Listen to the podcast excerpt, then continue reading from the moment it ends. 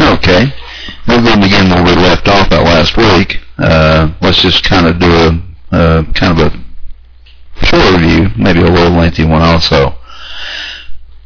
First, we would like to recognize that we discussed the fact very thoroughly about the fact that Hesed, even though it is not one of the seven laws of Noah, and is not precluded even as a law, but looking at many sources, including um, so far what we've seen in the introduction uh, in the book by the Chofetz Chaim and Ahava Chesed, that it is certainly an obligation that is incumbent upon all human beings on the face of the earth.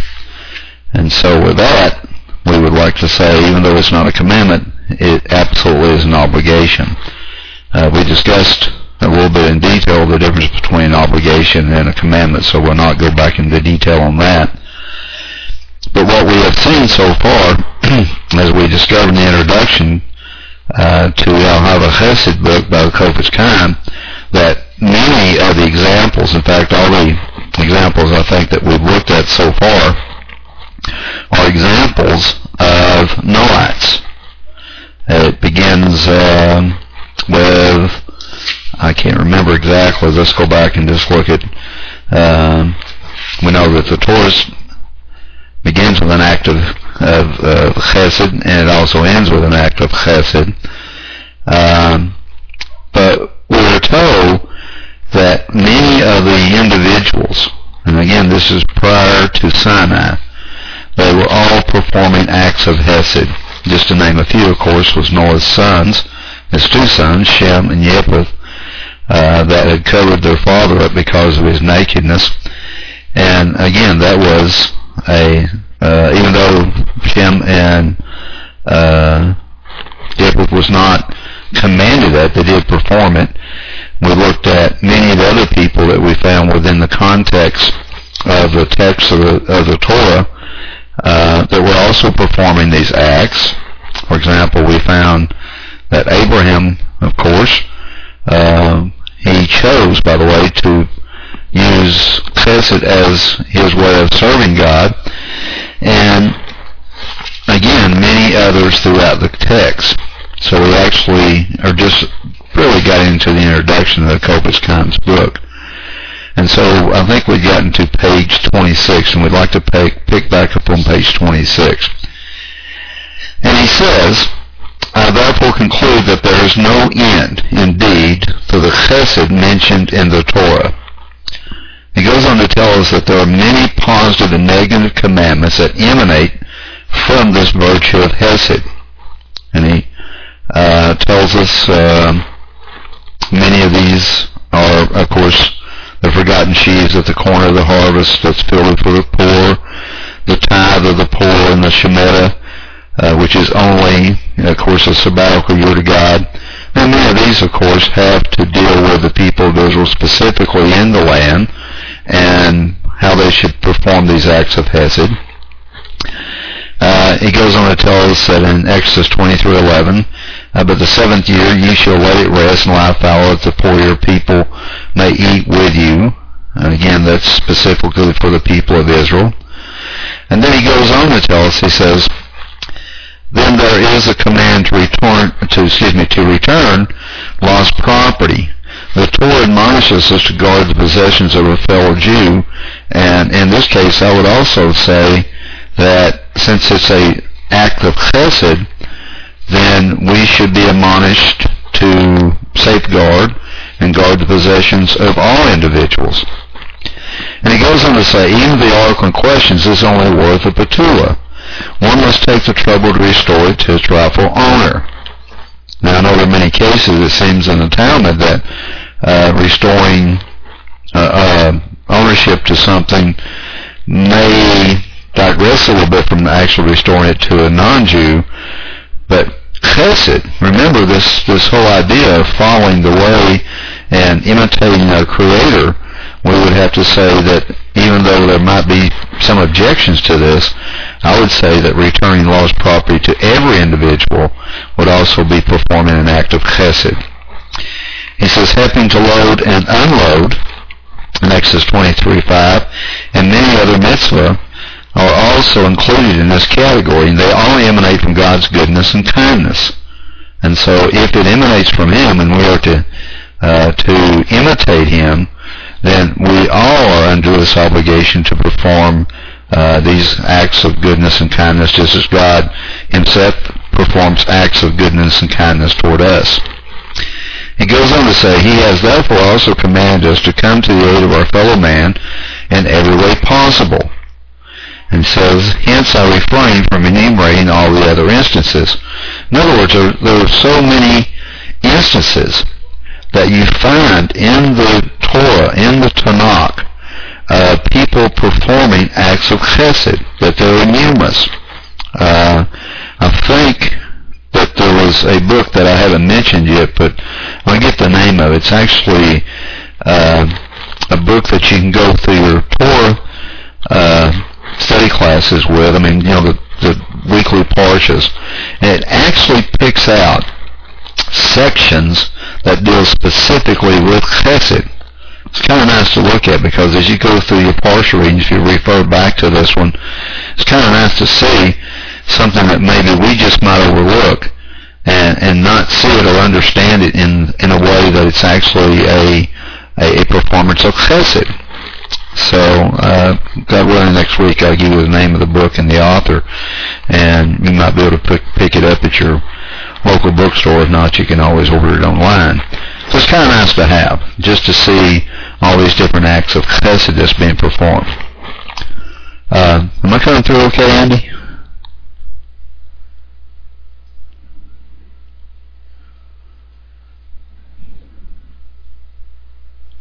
Too loud?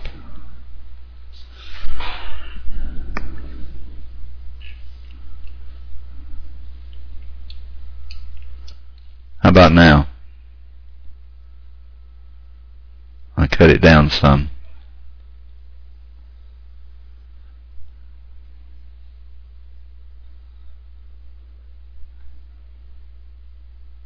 Okay. I thought maybe it was overdriving. I was looking at the little thing on the, uh, let me see if I can get it up away from my mouth a little bit more too, and that might help. How's that?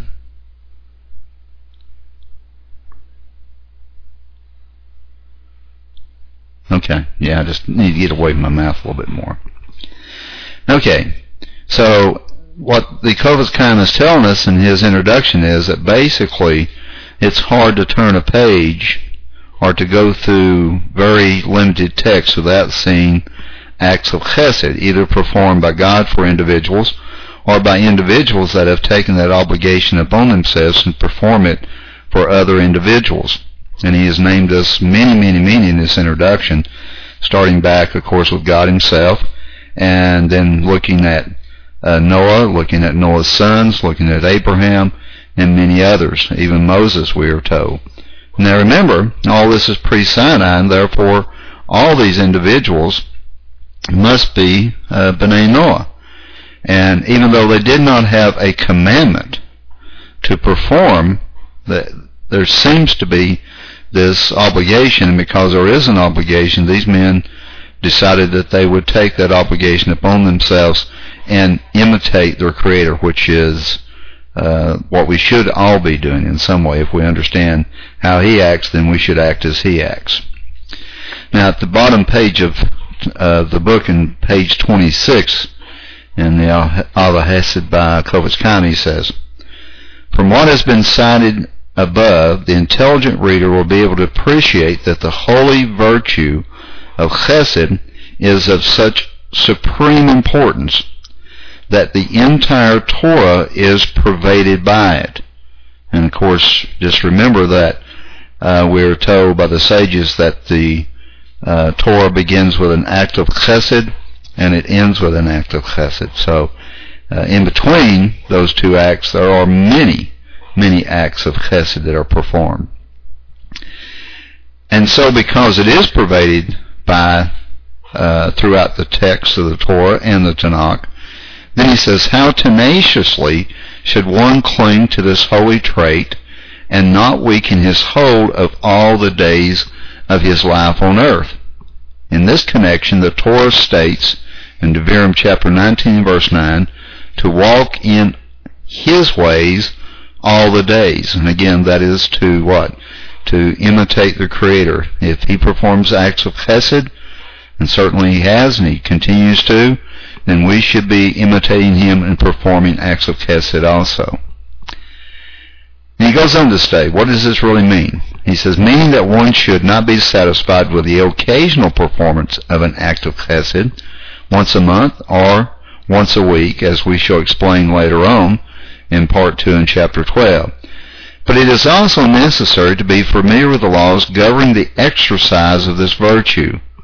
In other words, if we're going to perform chesed, then we have to know how to do it, uh, sometimes when to do it, uh, to whom should we do it to, uh, all these different uh, laws that regulate and govern the idea of performing acts of chesed. Now he goes on to say, all the details pertain to the matters we have mentioned in the beginning of this introduction. First of all, however, the topic of free loans will be taken up since for it there is a specific of explicit scriptural command. Now this again is given to the people of Israel, uh, but if we're going to perform acts of chesed, then this is one way that you can also perform this. So you might want to remember that this is an obligation that a Ben or a Bat Noah should take upon themselves, as others have, as we have found that others throughout the context of Breshit uh, did, and they were performing those. But he says, if you would lend money to my people, he says, and we shall explain this further on, but before we proceed to the actual laws as such, however, we shall give a general review of many negative commandments transgressed by one who habitually acts the miser and abstains from deeds of Hesed. So first thing he's going to do is actually give us um, many of the negative commandments that we violate by not performing acts of Hesed. So number one, he says, it is written in the Torah in Devarim chapter 15 verse 9, Beware lest there be a base thought in your heart saying, the seventh year, the year of release is at hand. You know, well gee, what's that base thought about, right? The Sefri here remarks that beware and lest each introduce a negative commandment. Hence, two negative commandments order us not to abstain from lending to our neighbor in need. Now, what would the year of the, uh, in the seventh year, the seventh year of release, what would, why would it come within an individual's heart to beware and uh, why would he not want to loan uh, and violate the commandment during that period of time?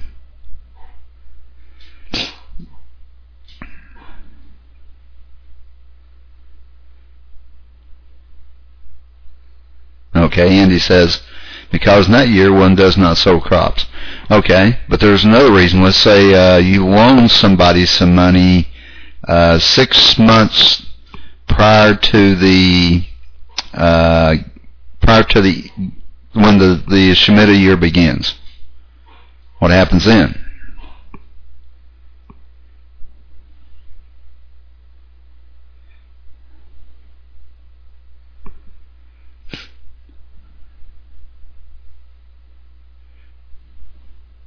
Yes. Also, all debts are canceled. And so if you run into contact with someone, and let's say it's six months prior to the, the year of Shemitah, and he asked you for a loan, uh, what are you going to do? Are you going to grant it to him, or are you not going to grant it to him? Because at the year of release, you also do what? You also forgive all the debts. Okay? So this is what he's pointing out to us. Because he says, hence two neighbor commandments order us not to abstain from lending to our neighbor in need for the fear of the Shemitah ordinance remitting debts. Scripture has termed the person guilty of such conduct a Baal or just a base person. And certainly when a person has the capacity to do good to another and he does not stand to lose his money, the sin of closing his fist against his lender to the neighbor is all the greater. So he's just telling us that if if this fear of the year of release, the fear of the debts being canceled, uh, causes us not to loan money to an individual, then we become just a very base person. And that's not what we're looking for. We're looking for the fact that we want to be, rise above the baseness of things. We want to rise to the fact of uh, that we're a little bit more spiritual uh, than just any kind of based ideas within our within our systems or our minds. Okay, so that's one way that we actually can transgress uh, the laws once we've committed to this idea of chesed. Number two. Okay, Andy's got something here. Let's see what you got, Andy. Uh, so even though it may seem logical to the would-be lender that he may not be repaid for the he's demonstrating lack of trust. Yes, absolutely. Uh, and of course, there's other uh, laws that um, will intervene in a situation like that. You know, somebody came to you two days prior to the, the when the Shemitah year began and asked for a loan. Uh, I mean, there, there's there's ways that you can actually still give that loan and still expect to be paid back even after the end of the Shemitah year. So it's it's it's a little bit more, I think, uh, a little bit more detail about the laws than actually what we're looking at here.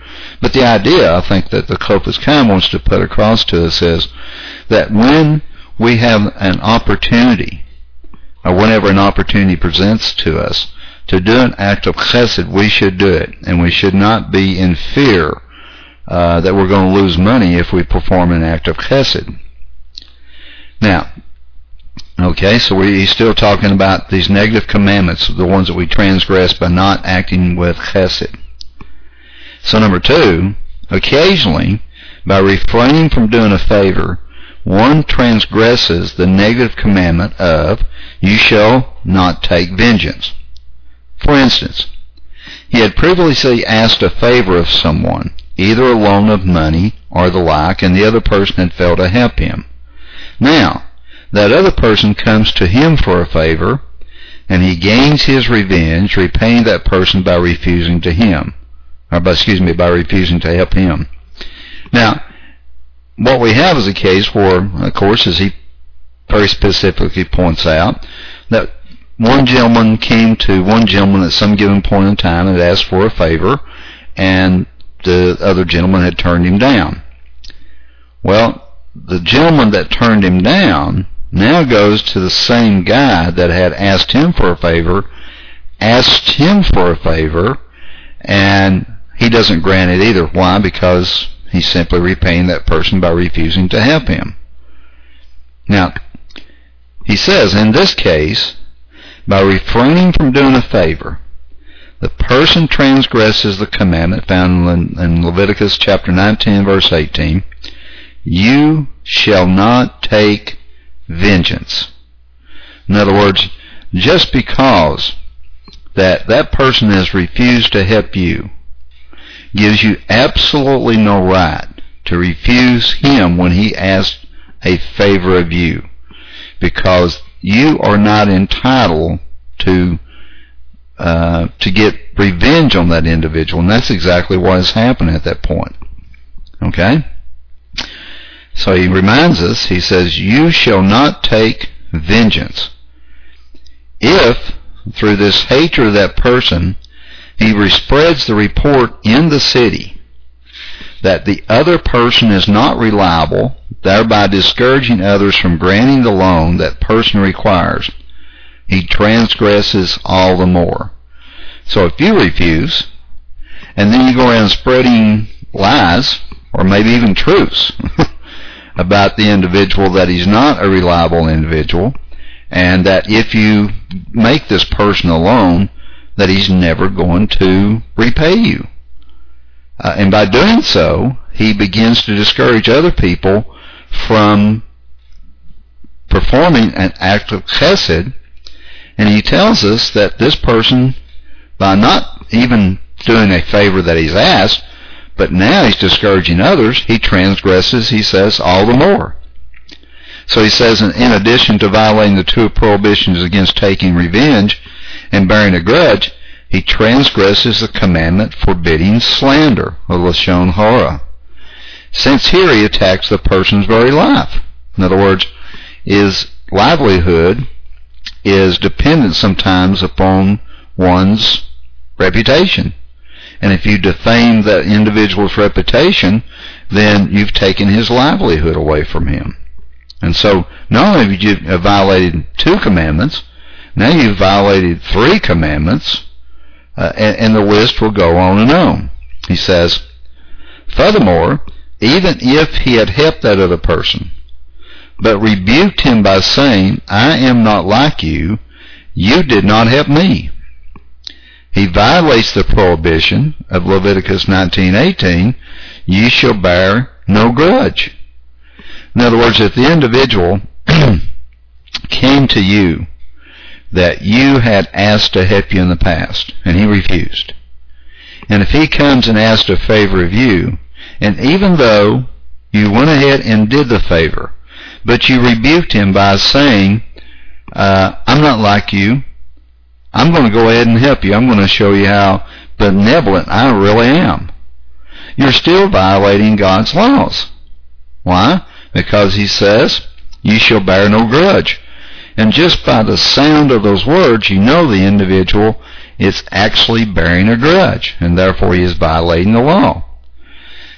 So he says, You shall bear no grudge, since he has shown here that he still harbors the hate in his heart. He should erase his ill feeling and lend with a perfect heart, reflecting that all the affairs of this world are vain and worthless, not important enough to arouse the desire for revenge and grudges. Now that's really hard, isn't it? As an individual, for us usually, uh, we would like people to act toward us, hopefully, the way that we act toward them. If we act with chesed, we would certainly desire uh, and wish that people would act the same way. But that's not always the case. Now the real question becomes, does that keep us or prevent us from continuing to act with chesed? Of course not. Because the moment that we do, we are just living in simply in the instinctual life. We're living like all the other human beings, and we're not reflecting uh, the intellect of man at all. And the intellect's what makes us uh, superior.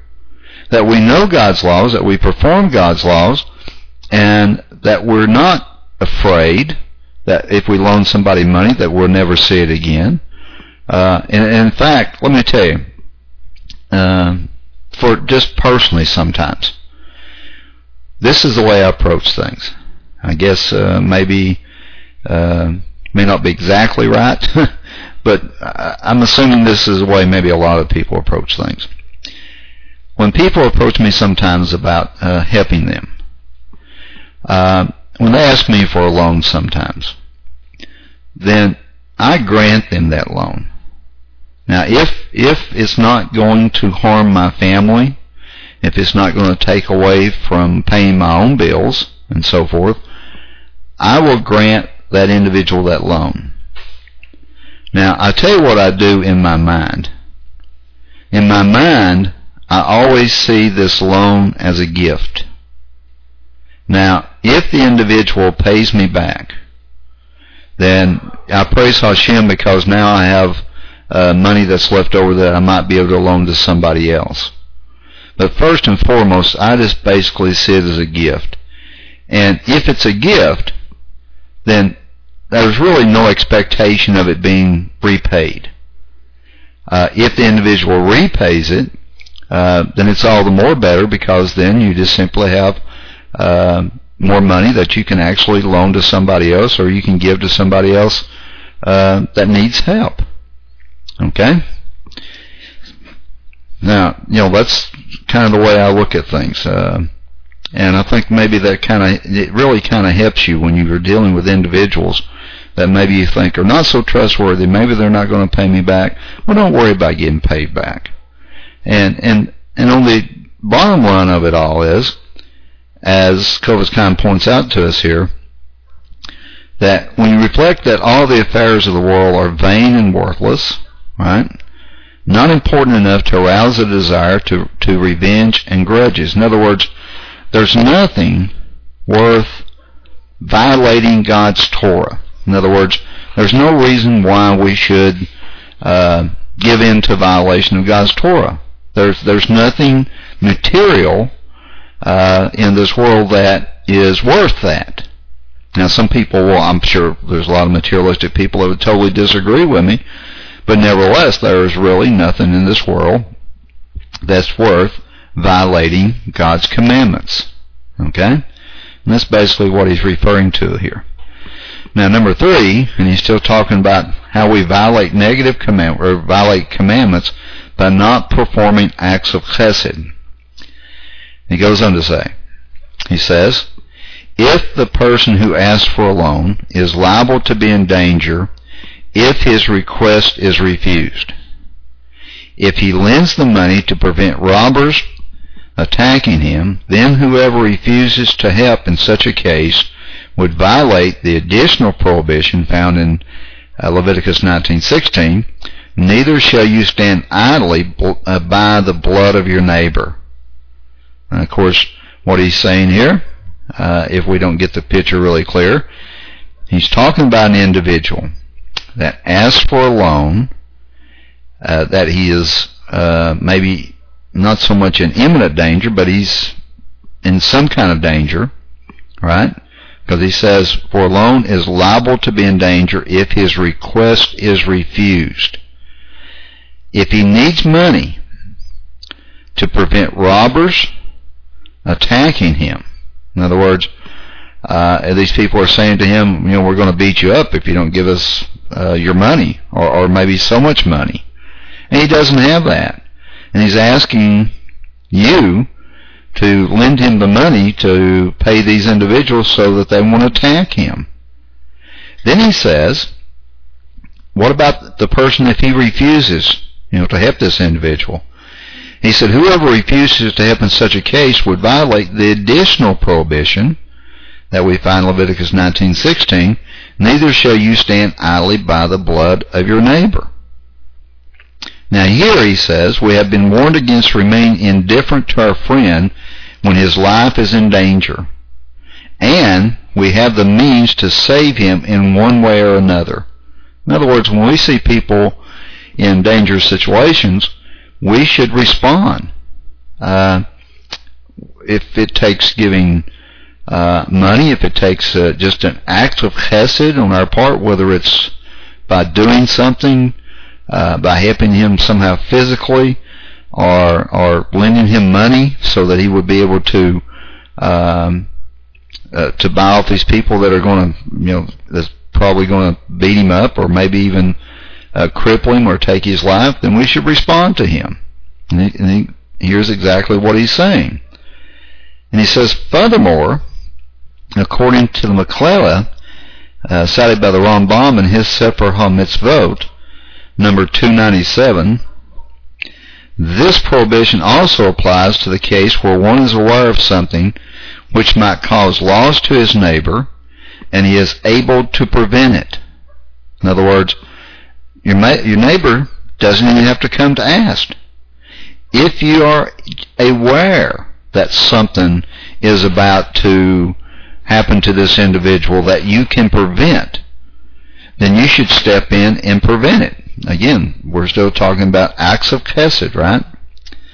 Now he goes on to say, if he fails to help, he commits the transgression. This applies to our case too. If one knows that his friend, rich or poor, doesn't make any difference. There is no distinction here. In other words, the Torah doesn't distinguish between uh, social status, whether he happens to be a rich person or whether he happens to be a poor person is liable to incur a substantial loss, as happens nowadays when a loan falls due, as it is well known, and by a loan given now we can save his friend, then if he fails to help, he violates this prohibition. Okay? Now he says, we shall enumerate the positive commandments which the niggardly person who refrains from doing chesed is liable to transgress. Okay? Law number one, or excuse me, point number one. He violates the command of the Torah in Devarim 28 and verse 9. And you shall walk in all his ways. Now remember, this is this whole idea that even though a ben or bat Noah does not have a commandment of chesed uh, as the people of Israel, but he certainly has an obligation, and the obligation is understood because we understand the favor of God that has been given us, and also that we are to imitate our Creator. Uh, and since, by the way, he says, and ye shall walk in his ways. Well, his ways are ways of what? When God came to Abraham and revealed to him that he was about to destroy uh, Sodom and Gomorrah. He says something about Abraham that's very interesting. Anybody remember what he says in the conversation to Abraham? He actually he actually tells us what he knows to be true of Abraham. Does anybody know what he says?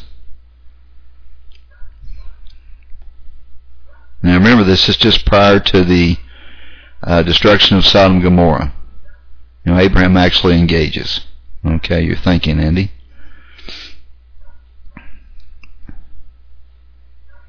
I think it's in Breshit chapter 18.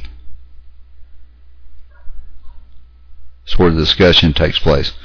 Uh, it, it's almost like uh, uh, being able to somehow read the mind of God because he's actually thinking out loud for us. And so he says, and I'll give you the first maybe two or three words. I know Abraham. Now when God says I know someone, uh, he, he pretty much knows us, right? So he says, I know Abraham. You know the rest of it, Andy? Or anybody else as far as that's concerned?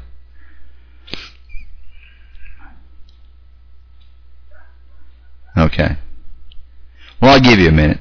Uh, because it's, it's kind of no, nice to know these sources and also understand that this goes, you know, chesed goes all the way back um, to the very beginning of Breshit, of course, and with all the individuals. Uh, and again, all the ones that we looked at in the last week or so were all pre-Sinai. And, and of course, even Abraham. Um, most people might say he's a Jew, but he's not because there's no such thing as a Jew at that point in time in history. Abraham was a Ben Noah. Uh, some might say that he was actually kind of a prototype Jew, and I think that's probably okay to say, but he's certainly not Jewish. He's a Ben Noah. Uh, Yitzhak, his son, was not a Jew. He was a Ben Noah. Jacob was a Ben Noah. And even Moshe Rabbeinu uh, was also a Ben Noah because, of course, uh, he was 80 years old before the event at Sinai took place. And the event at Sinai, all of a sudden, we have Bnei Yisrael. Uh, and so uh, some of those people lived as Ben Noah many, many years before they became actually Bnei Yisrael. And all the other laws that were given to them uh, so that they would perfect themselves more and more and become a light unto the nations and a priesthood to the whole world. Uh, found it yet, Andy? I was giving you some time.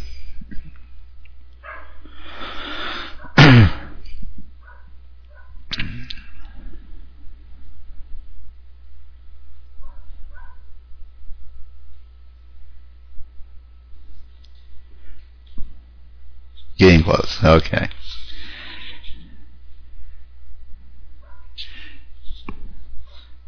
That's when uh, right before the gentlemen leave to go to Sodom and Gomorrah after they've spoken to Abraham and they've given him, of course, a promise about uh, uh, the child that's going to be born from him and Sarah. And that's before Abraham actually gets into the discussion about how many righteous men would it take to save uh, the unrighteous. And so God's kind of thinking out loud for us, letting us know his thoughts, and he says, okay, should I tell Abraham, should I reveal to Abraham this thing?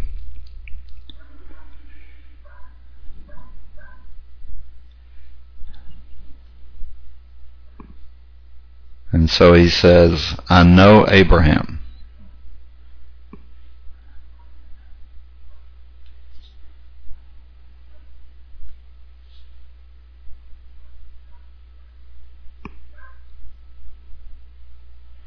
You getting closer?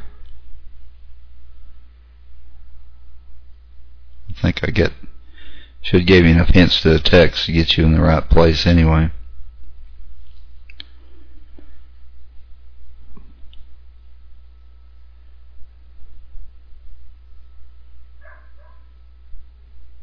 Yes. Okay, we're in the right place now. So all of a sudden, uh, we're told that God says, I know Abraham, and I can't remember which translation I'm actually translating or, or quoting from, but you just bear with me. He says, I know Abraham, and I know that he will teach his household and his children the ways of Hashem. And he says the ways of Hashem are Mishpatim and Zadaka. Now, charity falls under the idea of Zadaka. And in fact, it is even greater than Zadaka, but it comes under that heading. Okay? So what we find out is that Abraham, Ben Noah, uh, understands clearly uh, the ways of Hashem. Yeah, Genesis 18:19 and and he understands that that part of that, of course, is justice, mishpatim, um, which, by the way, would fall under what if, if we're talking about the seven laws, but certainly the commandment of what establishing courts of justice would come under that heading. Exactly. The commandment of din, or the commandment of uh, establishing courts of justice. Now, but he also goes to tell us that uh, that Abraham will continue to teach his household and his children uh, these ways. And, and we see this, by the way. We see uh, Abraham's children, excuse me, uh, continuing to follow in the ways of Mishpatim and Zadaka and and Chesed, uh, and and we're reminded of that consistently and constantly. Why? Because this, these are the ways of Hashem. This is the way Hashem acts.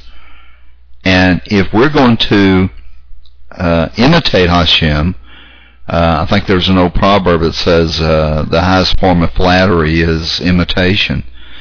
Uh, some people don't like that sometimes, but uh, but in reality, if we're imitating someone, it must be either because we uh, have a great respect for them, or maybe sometimes we disrespect them by doing that. But if if if we're doing it for the other reason, for having great respect, if we have great respect for Hashem, if we stand in awe of Him, and and then we should do what? Because of that, then we should imitate Him, and if we understand His ways, then we should put those ways into practice in our own lives. Okay, so it starts with uh, uh, an act of chesed by God to grant to every human being life uh, and you say, well, how did Abraham understand? Where did he get all this understanding about the justice, the mishpatim, and the um, and the uh, zadaka and chesed? Where does he get all this? Because we have to remember that Abraham didn't have a book. He didn't have the Torah, but yet he is able to understand the ways of Hashem. Now, if Abraham's able to understand that, then every human being, and, and I can't stress this enough, every human being has the same potential. And so there's no one, nowhere, on this earth. Now, I'm talking about a person that is uh, not mentally handicapped.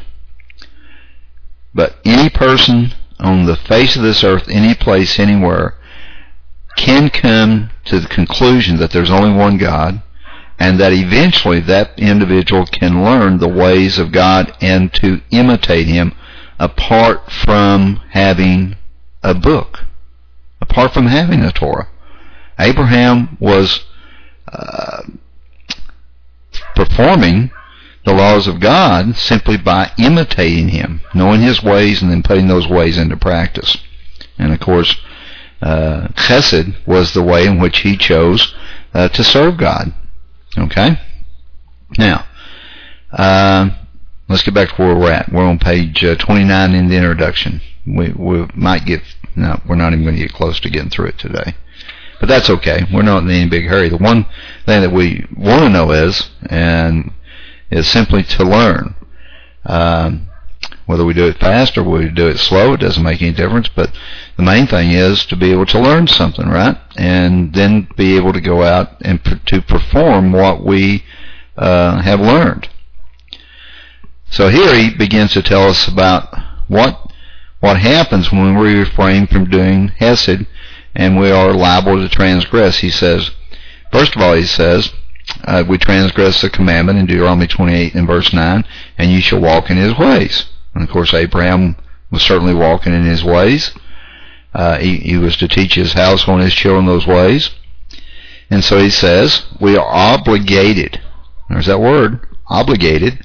We are obligated by this overall injunction to follow the attributes of God, all of which consist in doing good to others as Chazal has laid down in Tractate Sota 14a, as he is merciful, so you be merciful. As he is gracious, so you be gracious. Now, see, it's not really a commandment, right? And you shall walk in his ways. Well, it is and it isn't. But it's funny that the Chofetz Chaim uses the word here, obligation it becomes an obligate. We're obligated under this overall injunction to walk in the ways of Hashem, right? And as the sages have said, uh, and that's what the word chazal, for those that uh, listening to this class and doesn't know, chazal is uh, the sages that we find in the Talmud. Okay, it's just another way of saying the sages of the Talmud or just say Chazal. So the sages of the Talmud tell us, as he is merciful, so you be merciful. As he is gracious, so you be gracious. And so reference to the other virtues as well. In other words, whatever virtues that God um, tells us about, about himself, then we are to perform those virtues.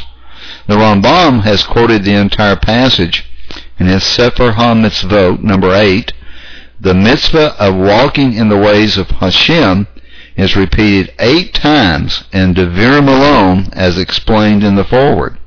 Eight times, we are told. That's interesting. Uh, usually, if Hashem says something one time, I always tell people that should really perk your ears up. But if he says something eight times within a very few uh, verses, a very short section of one book, that should really get our attention. So every one of us uh, should be walking in the ways of Hashem. And he goes on to explain, by the way, he says, Whoever refrains from doing good to his fellow man without just cause transgress this positive commandment which God has many times ordered us to obey. In other words, we're to walk in his ways, to imitate him. And if he performs acts of graciousness, if he performs acts of mercy, then we are to perform those acts just as he performs those toward human beings. We should also perform those toward our fellow human beings. Okay? And if we don't, then we are in violation not only of negative commandments, but as he points out to us here, now we're in violation of positive commandments. Okay? Uh, we'll take one more of the commandments here, number two, and that'll be about all we'll probably get through today. Okay, number two. One further violates the specific spiritual commandment to perform acts of chesed, Exodus 18:20. Now let me say this is specifically for the people of Israel. But if a ben Noah, and we've already pretty much substantiated the fact that a ben Noah is under an obligation, or ben or a bat Noah, and it makes no difference. If we're under an obligation to perform Hesed, then because of that obligation, we should begin to learn the laws that regulate uh, acts of Chesed so that we'll know how to perform them. Right? So we're told in Exodus 18:20, and you shall show them the way wherein they must walk, where the way is taken by Chazal in Baba Kama 99b and also in Baba Metzia 30b to indicate chesed. So Exodus 18:20 is actually talking about, and you shall show them the way. Well, the word the way here is actually understood as chesed. Okay? Now, the inference is derived from the definite article the, which has no specific reference and must therefore signify the well-trodden path along which our forefather Abraham walked and whose entire life was bound up with the virtue of chesed as everyone knows. Now remember, God had already reminded us in Genesis or Bereshit chapter 18 verse 19 that he knew Abraham and that he knew that Abraham would relay these specific teachings on to his uh, future prodigy, his future generations. And those are specifically the ways of Hashem, and it is Mishpatim, Zadaka, and Chesed which comes out of that. And as the Chofetz Chaim points out to us, that it is Abraham that walked in these ways, and whose entire life was bound up with the virtue of Chesed, and he points out, as everyone knows. This admission includes all the types of kindness arising in personal relationships. Also, again, with chesed extended with one's person visiting the sick. That's actually an act of chesed, by the way. I know most of us don't like to, to go to hospitals, uh, and I'm talking, I guess, maybe particularly about myself. Uh, but uh, it is an act of chesed to go and visit those that are sick. Uh, next he says, burying the dead. Now, there's not too many of us that likes to go to uh, graveyards or to funeral services. But again, these are also considered as acts of chesed. Right? And in fact, burying the dead is one of those acts that's actually a very benevolent act if we do it with the right intent because the individual, if we help in the burying of that individual, this individual can never repay us for what we have done for him. It's a true act of true benevolence. Okay? Now, and he says there's many others, by the way, etc., as is explained in the Gemara. Now, excuse me, nor is the Gamul Chesed performed with one's possessions but by means excluded from this rule. In other words, acts of chesed are not just done with one's possessions. In other words, not just performed with money, but it is also performed by other means, which do what? Which include uh, visiting the sick. You don't have to have money to do that. You don't have to give money to do that. You don't have to loan money to do that uh, helping bury the dead. Uh, sometimes it might involve in you know giving some money to help bury someone, uh, but not always. Uh, did you have a question, Andy? I seen you had your mic on. Is it working today? I'll let you have it if you got a question. You think it's working? Or are you just testing it?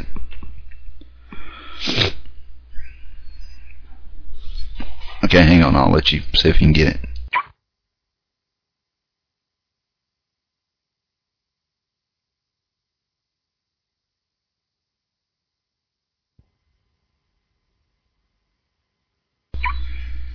Okay, it's still not working, Andy. Uh, you're going to have to upgrade apparently there, or borrow uh, Adams maybe.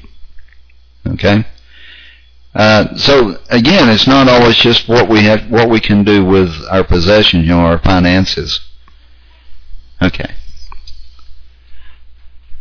It seems that with these commandments and examples that the default behavior is to always have a spirit of chesed. Yes, I totally agree. And it's only the short list that informs us of when to be more circumspect, weary, or even refuse. In other words, it is only the exception, the occasional instance when we withhold chesed. Uh, totally.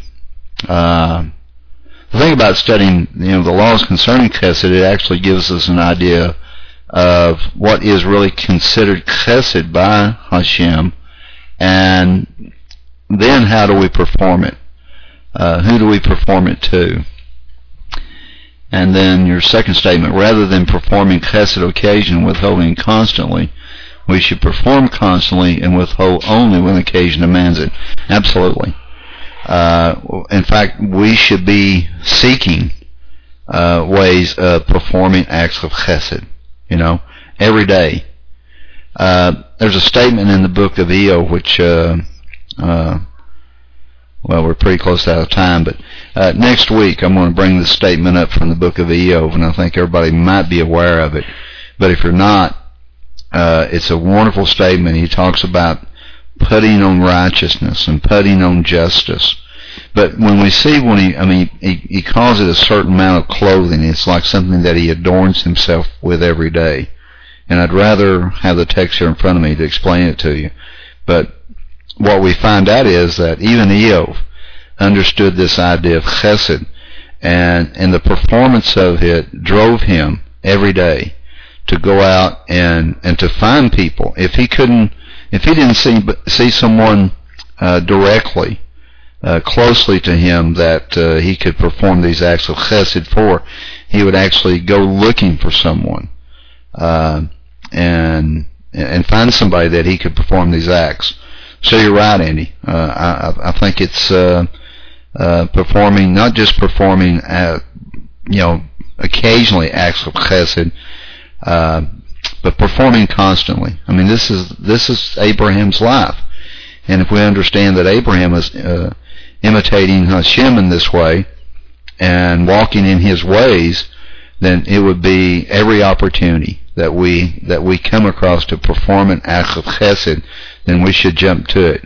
When somebody's sick in the hospital, we should jump and go, even though sometimes it may not be. Uh, it goes against our grain. I'm sure that Abraham was not just uh, you know not just an individual that possessed a personality that could just do chesed. And in fact, I would say that his his whole personality probably went against it. That's why he chose that virtue in his service for Hashem. Uh, and so the next time that we know someone's in the hospital sick, we should jump up and and go visit them. If there's uh, someone we know that, or maybe someone that we don't even know that uh, needs to be buried, then we should actively participate in those things. And those are all considered acts of chesed. Okay? Uh, so our time's about up today, so what we'll do is, God willing, next week, uh, we'll pick back up in our discussion on uh, Ahava Chesed, and our, we're using uh, the book by Chofetz Chaim as our textbook, and of course we've looked at some other sources, and, and, we'll pull some other sources in as we go along. But just understanding uh, the importance of chesed, and that we go out and perform as individuals. Why? Because these this, these acts of chesed are part of the ways of Hashem, and we should be looking at all occasions and all ways and, uh, to perform those. So if there's no questions or comments, we'll go ahead and close out this session. Okay. Uh, do you have the book, the Chofetz Chaim's book, the Ahava Hesed?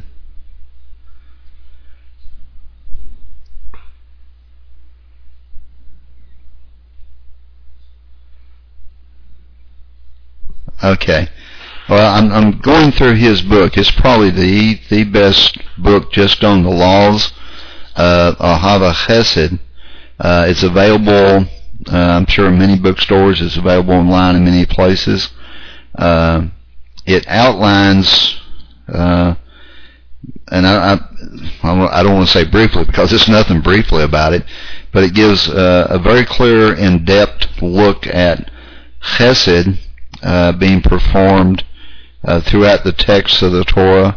It gives us the laws of when we should do it, how we should do it, where we should do it, uh, so forth and so on. So I would recommend if you, uh, uh, but sometime between now and next week, if you come back in the class, uh, if you could get hold of this little book, it's very inexpensive, by the way. You can order these uh, from. Uh, it's the Torah Classic Library. I think you can get these from Feldheim, and Feldheim actually has a 20% off sale at this moment, and so these books should be relatively inexpensive if you'd like to order one. Uh, yeah, well, you can get them through that one that Andy just put, or, or if you can go through uh, Feldheim, you might want to check out. Uh, I don't know exactly what the web address is, but if you just type in a search for Feldheim, I think the 20% sale maybe is on for a couple more days, so you might want to check that out. It's uh, Ahava Hesed, uh, the love of Hesed, uh, by the Chofetz Chaim, and it comes in the, the only I've only saw it kind of like in a little pocket-sized book, but it is probably the best thing I've ever saw, just on the elucidation of the idea of Chesed and the laws that are in, that are implied in the Torah within the system of Chesed. Okay, I hope that helps. If there's any more questions or comments that I can help anyone with. Okay. Like I said, if you just type in Feldheim, uh, that you, like I said, they got a 20% off, and I think it's for today and tomorrow. And if you get your order in, I, these books I think are only like 10 or 11 bucks. So if you got your order in 20% off, it would be seven or eight, I guess, something like that. Okay. Uh, you can also order them, by the way, from uh, from Ray at No Light Nations. Uh, so there's many places that you can get the books. Hopefully you'll get one if you want to, um, especially if you want to understand about the ideas of uh, of Chesed. Okay. And if there's no questions or any comments, and God willing, we'll see you all next week at the same time. And we will continue our study in the uh, ideas of the Chofetz Chaim and Hava Hesed.